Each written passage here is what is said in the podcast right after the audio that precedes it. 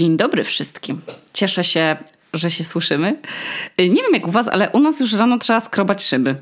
Co jest jakby nieprzyjemnym obowiązkiem, ale może też być dla niektórych na przykład oznaką miłości, jeśli ktoś skrobie szyby dla was i na przykład wstaje przed wami, żeby wam ten szron z okien zeskrobać. No i dla mnie to jest język miłości. Ja nie muszę nawet słyszeć kocham cię.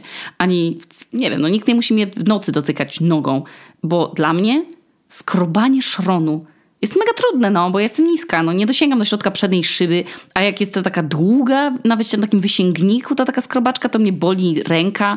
I wiecie, i ja, ja sobie nie umiem tego tak dobrze doskrobać i jadę później z, takim, z tym śladem na środku, a Amadeusz schodzi mi rano skrobać szybę. Jest to coś pięknego. Miłość jest jeszcze dla mnie wtedy, jak ktoś, słuchajcie, robi nam kanapki. Takie ale wiecie, no takie kanapki z, no, z prawdziwego zdarzenia, no nie tam gdzieś machnięte samemu na szybko przy blacie tam zalane keczupem, ale takie kanapeczki.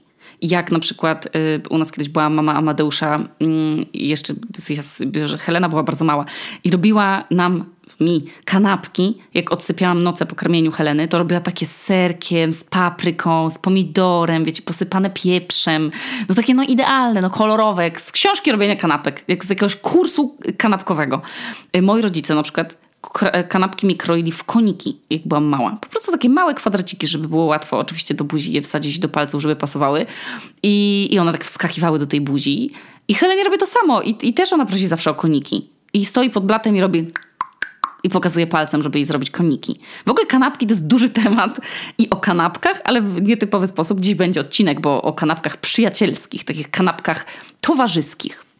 Partnerem dzisiejszego odcinka będę ja sama, a raczej moje imię wydawnictwo Helenka, które wydaje takie wspaniałe książki jak Moje idiotki, albo jak Koło notatnik z bohaterem Gosi Halber, piękny też, albo jak Małe końce świata Justyny Mazur i jej półdekadnik, albo jak na przykład The Bowl Book y, Natalii Kusiak i Natorcy, czyli albo Sztuka Pobytu Travelicious, no jakby wiecie, kolejnym wydawnictwem Helenki jest Bezplaner czyli mój pomysł i realizacja przy pomocy Niemiry i Gracji Zegarowicz, która ponownie z nami współpracowała i ponownie zaprojektowała no, to małe dzieło sztuki.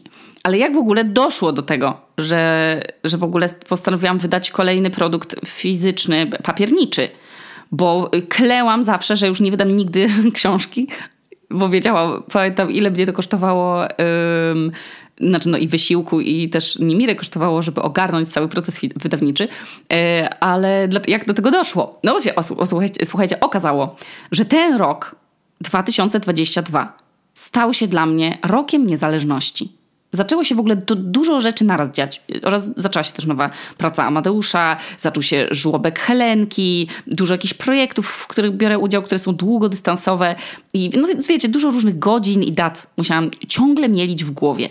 I zaczęłam sporo dużych rzeczy i życie rodzinne właśnie plus te różne terminy remontowe też i zdrowotne różne daty. I to wszystko w wieku 29 lat w końcu zmusiło mnie do posiadania kalendarza. I ja słuchajcie, nigdy nie byłam kalendarzowa. Prowadziłam sobie kalendarz tylko jak byłam w szkole, żeby się połapać ze sprawdzianami, a później to już w ogóle nie, bo po pierwsze jakoś nigdy nie byłam też na tyle zabiegana, żeby mi nie wystarczyło notowanie sobie czegoś tam w głowie, a po drugie jestem niesystematyczną, niekonsekwentną, leniwą osobą i mam zdiagnozowane ADHD, które powoduje, że jeśli jakiś tam projekt albo rzecz jest, nie jest dla mnie ekscytująca, to ja to po prostu rzucam w kąt a kalendarze zawsze były mało ekscytujące, no umówmy się. I uważam, że po prostu to jest marnowanie papieru, skoro kupię kalendarz, a później zapomnę o nim na kilka miesięcy i on będzie miał znowu te wolne pola i te, te, te duchy miesięcy zapomniane, jakieś straszydła wyrwane z życiorysu, tak jakby w moim życiu się nic wtedy nie działo. I jakiś czas temu gadałam o tym z Nimirą i sobie wymyśliłam, że sama bym chciała sobie zaprojektować kalendarz. Właśnie najlepiej taki, żeby można było zawsze do niego wrócić i żeby się nie marnował, bo zbyt wiele kalendarzy leci po prostu, wiecie, na skup makulatury, no. Albo je trzymamy w domu bez sensu w ogóle, ale jakoś głupio nam jest wyrzucić je, bo tam na czterech stronach coś ważnego jest zanotowane, jakieś numery. I zamiast wyrwać te strony i po prostu wyrzucić ten kalendarz, to trzymamy go. Ale no wiecie, żeby, żeby ten kalendarz był użyteczny właśnie w taki sposób, żeby nie był tym duchem, żeby nie miał tych straszydeł życiorysowych pustych, tylko żeby zawsze można było do niego po prostu siąść i dalej go wypełniać, ale jednocześnie, żeby miał tę strukturę jak prawdziwy kalendarz. I żeby miał jakieś miłe zadania, żeby był, wiecie, taki, żeby fajnie było z niego korzystać. I szukałam trochę w internecie i nie znalazłam niczego ciekawego. I Nimira wtedy powiedziała, Asia, może ty chcesz sobie taki wymyślić po prostu. i go zrobimy, wydrukujemy go w Helence. Przecież mamy wydawnictwo. I ja wtedy sobie przypomniałam, że faktycznie, przecież mamy wydawnictwo. I mało tego, wydawnictwo znane z jakości, z pięknego designu, z przyjemnego dotyku stron i, i okładek. Więc podnieciłam się bardzo tym pomysłem, nie ukrywam, i odezwałyśmy się do Gracji, z którą się super fantastycznie nam pracowało. I jak Gracja powiedziała, że znajdzie czas, no to się skontaktowała z Nimirą i z drukarnią. E, w sensie Nimira się skontaktowała z drukarnią i już tu byłam mniej optymistyczna, bo wiadomo, że to, to już nie przeskoczymy e, e, no, terminów podwykonawców, ale okazało się, że drukarnia znalazła dla nas przedświąteczny slot i że ten pomysł się może udać. A ja, słuchajcie, prowadząc różne, no właśnie długofalowe projekty, chciałam mieć w końcu krótki projekt. I że pracuję i szybko widzę efekty. Ja tak mam z podcastami, dlatego właśnie je lubię i dlatego nie przestałam ich nagrywać po tych czterech latach. Bo po prostu siadam, gadam, eksportuję to na dysk i wrzucam. I w ogóle nie muszę się, wiecie, czekać na to miesiącami. Tak jak właśnie czekam na jeden podcast, który ma się okazać w innej formie niż ukazywał się. W sensie, mówiłam wam już o tym Czekam na idiotki migane, czyli idiotki przetłumaczone na polski język migowy. I już chcę się z wami podzielić tym efektem, ale to jest tak długofalowy proces, że jeszcze kilka dni mm, trzeba na niego poczekać. I wiecie o co chodzi? Ja lubię mieć krótkie zadania. I, i, i, i po prostu serial na przykład też. To są miesiące oczekiwania na efekt. I jakiś czas temu sobie pomyślałam, że muszę w swoim życiu mieć właśnie krótkodystansowe, takie podniecające projekty które dadzą mi zadowolenie bardzo szybko. Takie spełnienie artystyczne i właśnie dlatego tak się bardzo cieszę z tego bezplanera. I przede wszystkim zanim jeszcze chcę tak płynnie przejść do tej kanapki, która, która, która, będzie tematem dzisiejszego odcinka, więc zrobię taki długi rozbieg, bo przede wszystkim zawsze bardzo chciałam zrobić coś ćwiczącego kreatywność. I, i, I, tak zawsze mówię w odcinkach i zachęcam, że weźcie, zróbcie sobie takie i takie ćwiczenie kreatywne i odpowiedzcie sobie na jakieś tam pytanie. Albo się zastanówcie nad jakimś zagadnieniem, które ja rozkminiam w odcinku. I często sobie robię sama takie ćwiczenia kreatywne, żeby gimnastykować mózg. I nie wiedziałam, że praktycznie cały czas je sobie robię, dopóki nie poszłam na diagnozę ADHD, bo jednak nucenie sobie w głowie piosenek 24 godziny na dobę oraz absolutny brak organizacji, no to nie jest coś, z czym się wygodnie i fajnie żyje to ja myślałam, że właśnie ludzie tak myślą, że wszyscy to robią, że patrzą na jakiś przedmiot i wyobrażają sobie 20 zastosowań tego czegoś. Bo ja tak robię, jak czekam w jakiejś poczekalni, wiecie, w, u dentysty czy coś, to patrzę na lampę i zastanawiam się, co można by było z nią zrobić, albo jak ją zastosować inaczej, albo jak inaczej ją postawić, obrócić. Jakby ja myślałam, że ludzie to robią. Albo że ludzie się zawieszają też na jakimś słowie i wyszukują do niego śmieszne rymy tak w międzyczasie, w sensie to logiczne, że nie robię tego, jak robię coś innego, ale zdarza mi się po prostu robić rzeczy, które ja myślałam, że wszyscy to robią po prostu, no. I okazuje się, że nie. Że, że nie wszyscy tak mają. Dowiedziałam się tego dopiero na diagnozie, i, która była długa, ale jakby cały czas odkrywała przede mną jakieś nowe, wiecie, zaskoczenia. E, I nie wszyscy tak mają. I większość ludzi umie po prostu mieć w głowie ciszę, której ja nie umiem mieć. Nie umiałam. Uprzedzę pytania. U mnie leki na ADHD sprawdzają się tylko doraźnie. W sensie biorę je, jeśli potrzebuję danego dnia, jakiegoś mega skupienia i organizacji, takiego braku dystraktorów, ale jeśli nie, to nie, bo one, te leki, właśnie mi te chaotyczne myślenie porządkują, a ja z tego chaosu w głowie rodzę jakieś śmieszne pomysły i dzięki temu mam tematy do podcastów. I postanowiłam się podzielić tymi ćwiczeniami kreatywnymi w tym bezplanerze, czyli pięknym, mądrze zaprojektowanym kalendarzu książkowym, który można będzie wypełniać zgodnie z miesiącami, albo idąc pod prąd, czyli z marca sobie przerabiać go w lipiec, jeśli w marcu nam się zdarzył jakiś okres zapomnienia. Więc po prostu koniec z marnowaniem papieru. Można go używać w 2023 albo w 2029 i on też będzie działał.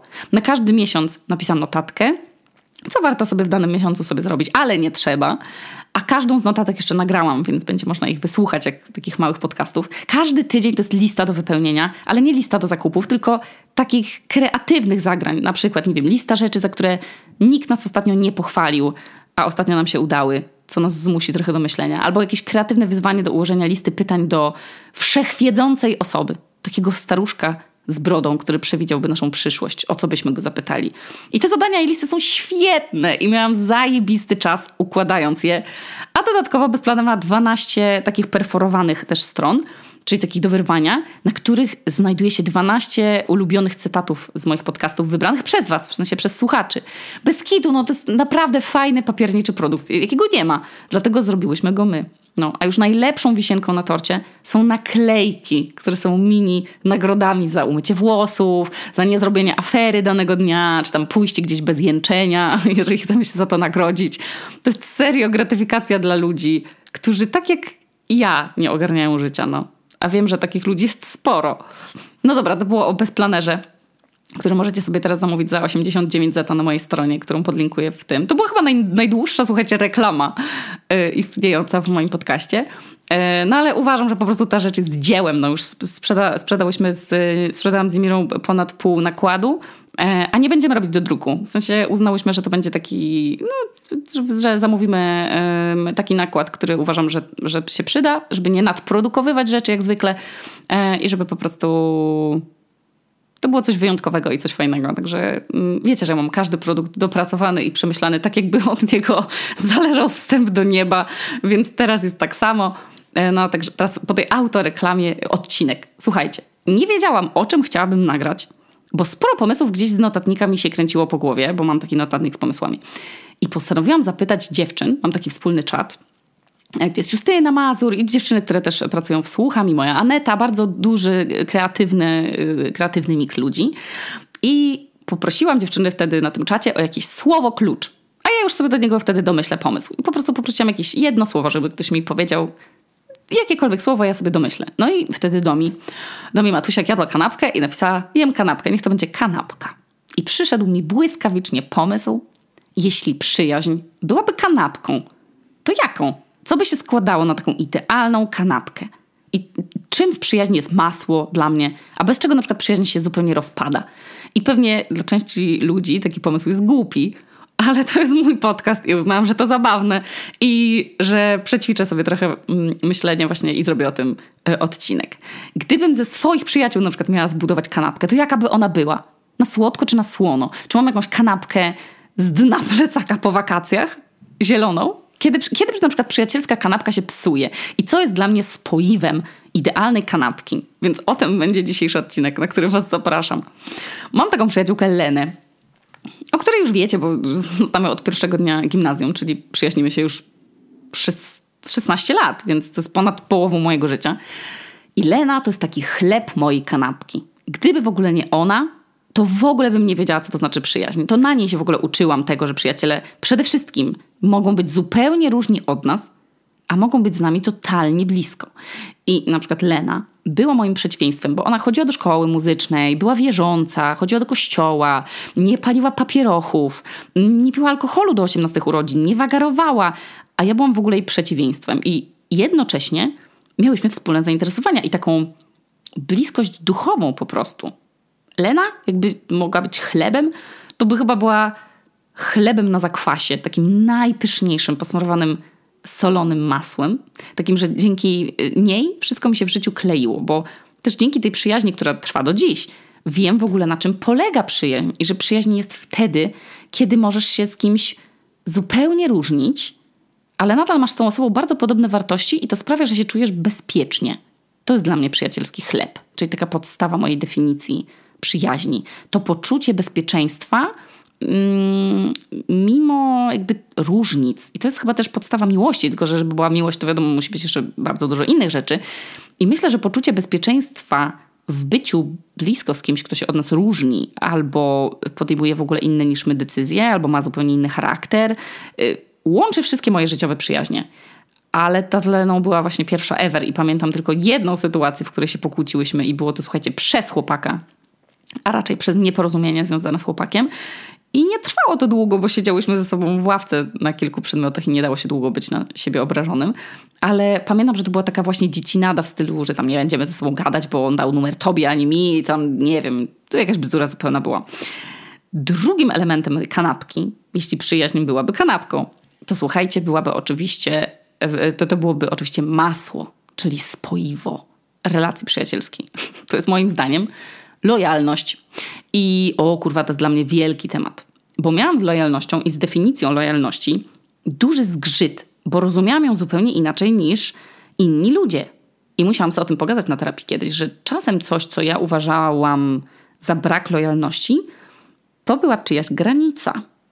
I to trochę tak, jakbym sprzedawała na przykład kosmetyki z baobabu jakiejś takiej, wiecie, tej sprzedaży, jak ona się nazywa? MLM, MLM i poprosiła na pierwszy rzut swoich przyjaciół na przykład o to, żeby mnie wsparli i kupili ode mnie wcierkę do włosów z baobabu, bo ja dostanę dzięki temu tam prowizję. Albo żeby też zaczęli sprzedawać baobab.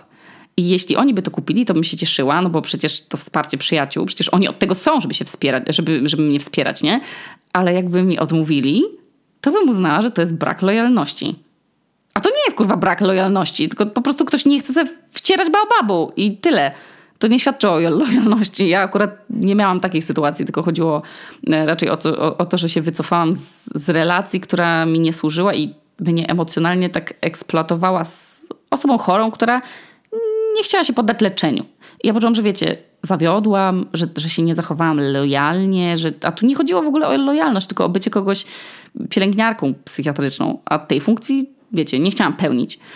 Ale jeśli sprzedajecie baobab, i wasza przyjaciółka nie chce go od was kupić, no to nie znaczy, że jest nielojalna.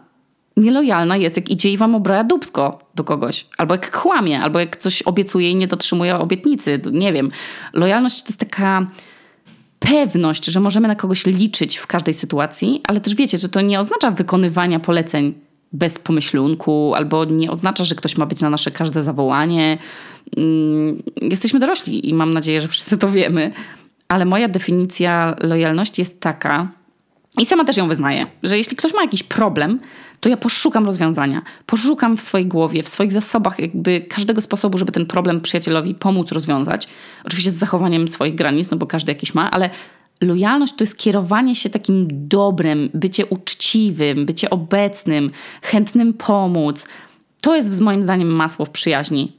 Jeśli tego masła albo czegoś do posmarowania fundamentu kanapki nie będzie, no to wszystko jest jakby mniej stabilne i mniej, wiecie, trwałe, mniej odporne na ześlizgnięcie się z talerzyka i, i spierdolenie na kanapę, brudząc materiał. Masło w przyjacielskiej kanapce to dla mnie jest lojalność. A w waszej co? W sensie zachęcam was, żebyście sobie tym, po tym odcinku narysowali swoją kanapkę przyjacielską i, i się zastanowili, co u was jest, jest czym. No dobra, a teraz lecimy dalej. Mamy już poczucie bezpieczeństwa, mimo różnic, oraz lojalność. A teraz moja idealna kanapka ma na sobie, słuchajcie, żółty ser. Ser mierzwiony yy, królewski firmy Sierpc albo kasztelan śmietankowy w moim przypadku. Jak go znajdę w polskim sklepie, to od razu kupuję dwa, bo jest taki pyszny. I nie jest to reklama, to jest moja fascynacja. No i ten ser musi oczywiście idealnie zakrywać całą podstawę chlebową, żeby była jasność. Musi go otulać jak, jak kocyk. Nie może być chlebowi ani przez chwilę zimno. I ten ser przykleja się tak idealnie do masła w tej, w tej mojej metaforycznej kanapce przyjacielskiej. On reprezentuje obecność. Bo słuchajcie, nie ma przyjaźni bez obecności. I co ciekawe, mam takich przyjaciół, którzy dają mi tę podstawę, czyli, czyli bezpieczeństwo, są lojalni, ale nie są obecni na co dzień. Mam z nimi kontakt, na przykład dwa, trzy razy w domu, yy, w roku, ale nadal jak się spotykamy, to nie czuć w ogóle żadnej przerwy. Mimo nawet zmiany nazwiska, miejsca zamieszkania, nadal to uczucie bycia razem i tego spędzania razem czasu, rozmowy jest dokładnie taka sama. I dokładnie taka sama jak na przykład w liceum, czy w gimnazjum, czy w pracy. I jest to niesamowite. I nie wszyscy ludzie chyba mają tę umiejętność. Nie wiem, czy, czy wiecie o czym mowa, że czasami jak już nie mamy z kimś kontaktu i i oczywiście się oboje zmieniamy i, i dojrzewamy, no to relacja bez obecności i bez utrzymywania kontaktu jest po prostu tak zamiera. I tu znów ma mądrość babcina. Niektórzy ludzie nam są dani tylko na jakiś czas i to jest okej. Okay. To zdanie też będziecie sobie mogli wyrwać z bezplanera i powiesić nad biurkiem, jeśli zajdzie was taka potrzeba.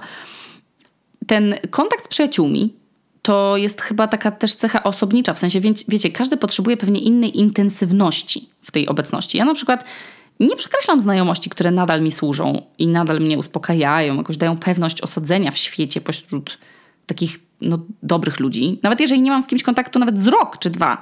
W ogóle nie sprawia to, że jak ktoś taki się do mnie odezwie po takim długim czasie, to, że nie może na przykład na mnie liczyć, albo już będę zamknięta przed nim. W ogóle, mm, mm. ale z niektórymi osobami taki rzadszy kontakt nie działa.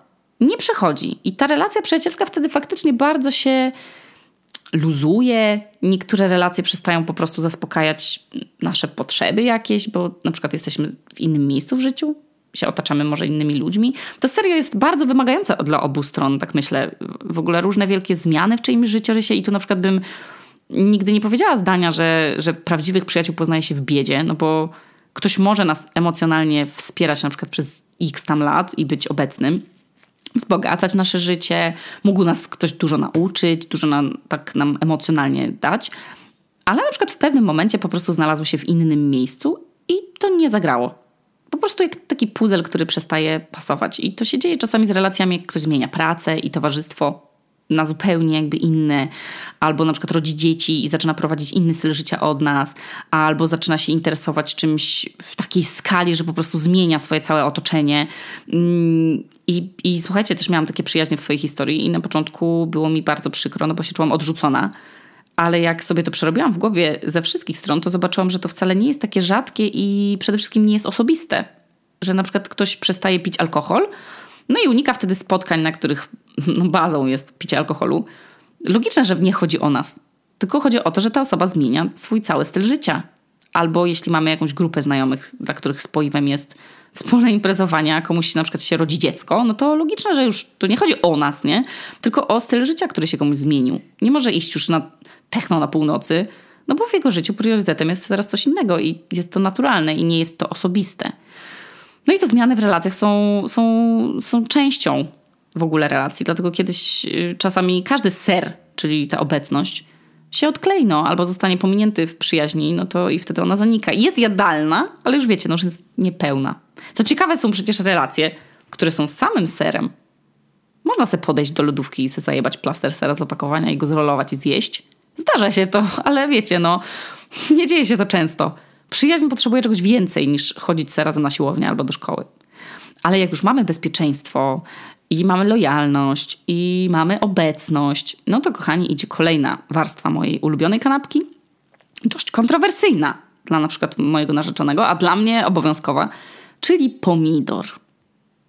Dam chwilę hejterom pomidorowym ochłonąć i oddychać. Ja kocham pomidora. Ja go mogę jeść jak, jak jabłko, tylko muszę mieć sól, bo pomidor bez soli to jest jakiś absurd. Pomidor w metaforze przyjaźni to jest dla mnie uczucie akceptacji tego, kim jesteśmy, bez żadnego oczekiwania w nas zmiany. I oczywiście, o ile nie robimy komuś krzywdy, no bo jak pajacujemy, no to dla mnie też wielką wartością przyjaźni jest interwencja, kiedy ktoś ma odwagę powiedzieć mi, ej, odjebało ci chyba, nie rób tego. Albo ej, dzieje się z tobą coś niedobrego, idź se do lekarza na przykład. I to jest mega cenne. Ale ja mówię o na przykład o akceptacji tego, że mamy jakieś swoje dziwactwa, jakąś rutynę, która może być dla kogoś irytująca, ale mimo wszystko ta osoba nas lubi i, no i docenia, nie? I to też jest akceptacja tego, że na przykład ktoś ma inną dietę i trzeba się do niego dostosować, idąc do knajpy. A nie wszyscy to potrafią. Niektórzy ludzie potrafią mędzić, albo na przykład akceptacja tego, że jesteśmy, kurwa, no, spóźnialscy. Mnie na przykład spóźnialstwo absolutnie wyprowadza z równowagi. Nienawidzę się spóźniać, nienawidzę tego uczucia. Od razu dzwonię, jak mam chociaż 3 minuty, wiecie, poślizgu. Od razu dzwonię, mówię, że coś się wydarzyło. Ja wychodzę na spotkania w ogóle dużo za wcześnie, żeby się nie spóźnić. Albo ustawiam sobie alarm i serio pilnuję go. Nie cierpię spóźnialstwa. Uważam, że jest brakiem szacunku. Jeżeli ktoś się potrafi nie spóźnić kurwa na samolot, to na spotkanie z nami też się nie spóźni, jeżeli traktuje nas poważnie. Że na przykład możemy, wiecie, marnować swój czas, czekając na, na kogoś, albo, albo się wychłodzić na zimnie, ale mam takich przyjaciół, którzy są spóźnialscy i akceptuję to. Jest to jakaś wada, ale no wolę z ich z tą wadą niż nieposiadanie ich w ogóle. Ale dla kogoś spóźnialstwo może być na przykład takim problemem, że się po prostu nie, nie umawia z danymi ludźmi. Wiecie, każdy ma jakieś tam swoje zapalniki, ale też inny stopień chyba tolerancji yy, różnych rzeczy. Ale akceptacja, że jesteśmy tacy, jacy jesteśmy, że na przykład ja mam taki szum w bani, że tam się tyle dzieje, że czasem mi trzeba powtarzać coś kilka razy, bo zapominam, to ja to bardzo doceniam. Ja, ja też po prostu zapominam, to nie wynika z mojej złej woli. O ile nie siedzę z gębą w telefonie i nie słucham, co też się zdarza i pracuję nad tym, bo to jest słabe, ale czasem po prostu zapominam. No, moi przyjaciele wiedzą, że muszą mi czasem o czymś przypominać i, i akceptują mnie z tym. No. Nie skreślają przez to. Wkurwiają się, ale tu wchodzi kolejna warstwa kanapki. To o, to jest teraz, kochani, duża warstwa y, i, i bardzo duży temat. Słuchajcie, majonez. Majonez jest, jak wiadomo, Polacy mają jakoś, kurwa, nie wiem, obsesję walki na majonezy. Nie, nie, mnie to nie obchodzi, czym ktoś smaruje. Ja smaruję majonezem kętrzyńskim, bo jestem z Warmii. Ale majonez na kanapce z serem i pomidorem jest kluczowy. To jest wybitny element. To jest dopełnienie całości. To jest jak, to jest jak, jak dyrygent, który wie, jak powinien brzmieć ten utwór. O, majonez na pomidorze jest w naszej metaforze kanapki. To jest, słuchajcie, umiejętność przepraszania. I to jest duża rzecz. Tak duża jak majonez. Bo nie każdy z nas umie przepraszać. Przepraszanie to jest przyznanie się do winy. Przepraszanie to jest takie odsłonięcie tego, że na przykład potrafimy się mylić i przereagować, że mamy wady. To jest duża rzecz, którą uczymy dzieci, zmuszając je do przepraszania, a jako dorośli rzadko się wzajemnie przepraszamy, tylko się obrażamy, jak dzieci. Także co za paradoks w ogóle. Umiejętność przepraszania jest dla mnie rzeczą, bez której przyjaźń nie będzie trwać. No bo logiczne, że ludzie się potrafią o coś pokłócić. I znajomość nie może przetrwać, jeżeli wszystko będziemy zakopywać pod dywan albo nie wyjaśniać do końca. W sensie żadna przyjaźń tego nie przetrwa. Ja się nauczyłam przepraszać i robię to faktycznie. Nauczyłam się wcześniej niż na kursie NVC, ale przepraszanie nie było dla mnie łatwe. Ale jest warte, jest warto, no bo przeprosiny zbliżają do siebie ludzi i warto je ćwiczyć. Yy, warto niestety też nauczyć się nieoczekiwania przeprosin, które mogą nigdy nie nadejść. Yy, no bo wymuszone słowo przepraszam jest też nic nie warte, nie? Jeśli komuś je wyrwiemy z gardła, w ogóle bez sensu. I więc ja się staram przepraszać, jak coś zepsuję, albo o czymś zapomnę, albo zawiodę kogoś, albo jak podniosę głos. Mega rzadko mi się to zdarza, ale wtedy przepraszam, bo wiem, że to jest akurat moja wina i nad sobą nie zapanowałam. A nie, że kogoś, że mnie wkurwił. To akurat reakcja jest moją, yy, już po mojej stronie. No dobra, ale po majonezie. Co jest po majonezie na naszej przy, przy, przy, przyjacielskiej kanapce? Słuchajcie, przyprawy, sól. O ludzie, kocham sól na kanapce z pomidorem. To jest oczywiście już i tak solidna baza do pysznej kanapeczki, czyli do udanej przyjaźni, ale takie rzeczy jak docenianie siebie nawzajem, to jest wspaniałe dopełnienie całości przyjacielskiej kanapki. Jestem absolutną fanką doceniania ludzi. Mówiłam wam ostatnio na Instagramie o podpierdolce czyli takiej miłej podpierdolce, czyli jak ktoś was super obsługuje w knajpie, albo w hotelu, albo w sklepie, to warto napisać do jego przełożonego ze słowami uznania i pochwałą dla tego pracownika, tej osoby. To jest mega miłe i ja tak robię. I tak robię też w przyjaźni, czyli jak czasem doceniam y, jakimś niezapowiedzianym prezentem, a czasem miłym słowem, a czasem jakąś propozycją y, wyjścia gdzieś. Wiecie, chodzi o to, żeby powiedzieć dziękuję komuś. Za małe rzeczy też warto dziękować. Nawet po prostu za obecność w jakiejś mega chujozie życiowej. Warto, bo rzadko sobie siebie chwalimy, no, ani sobie nie dziękujemy, więc trzeba dodawać w innym, jakby w innym w prezencie i dostawać też później w swoją stronę. Bo to ubarwia życie, no i dos, dosmacza przyjaźń, tak jak sól, kanapkę. Wdzięczność i docenianie tej swojej relacji. Nie, nie traktowanie jej po prostu jak pewnik, o to jest ważne i czasem o tym zapominamy, więc ja przypominam. A na samym wierzchu mojej kanapki idealnej, zwanej w tym podcaście przyjaźnią, jest pieprz i szczypiorek. I to jest, słuchajcie, wisienka na torcie, takie ukoronowanie relacji. I to jest poczucie humoru i osobowość. Ja uwielbiam, jak mnie moi przyjaciele mogą rozbawić i bez kitów swój odrębny, każdy w odrębny sposób. Ja myślę, że w ogóle poczucie humoru i ta taka przelotka intelektualna się pojawia w momencie, jak budujemy z kimś naszą historię, czyli wraz z rozwojem tej naszej znajomości, no bo wspominam jakieś rzeczy, yy, które, nie wiem, w których uczestniczyliśmy razem i żartujemy na ich temat, nawiązujemy do jakichś sytuacji, czy do ludzi, wiecie, mamy wspólny dysk pełen jakichś takich danych o rzeczach, o których możemy rozmawiać i to jest świetne, zwłaszcza jak, jak stamy kogoś kilka lat i na przykład nie kończą nam się tematy do rozmów, do rozmów, no to wysyłanie sobie memów, gadanie ze sobą i dzielenie się jakimiś bzdurami, no to rozwija naszą przyjaźń i sprawia, że jakby mamy własny język. Wiecie o czym mówię? Że jak macie kogoś takiego najlepszego przyjaciela, no to wiecie czym się odróżnia wasza relacja od innych przyjaźni czy tam znajomości, że to jest takie specyficzne coś, no taka, taka kompatybilność dostania się do głębszych warstw swojej osobowości i tego, co nas bawi, i tego, co nas denerwuje, tego, co nas porusza, wzrusza. No, to jest bardzo fajne. I, I to budowanie swojej wspólnej historii łączy się z tym poczuciem humoru i osobowością bardzo mocno. No bo je rozwija i uzasadnia. I mamy jakieś swoje inside joke'i, których inni ludzie nie rozumieją, jakąś swoją nomenklaturę, wiecie, jakiś własny kod, język.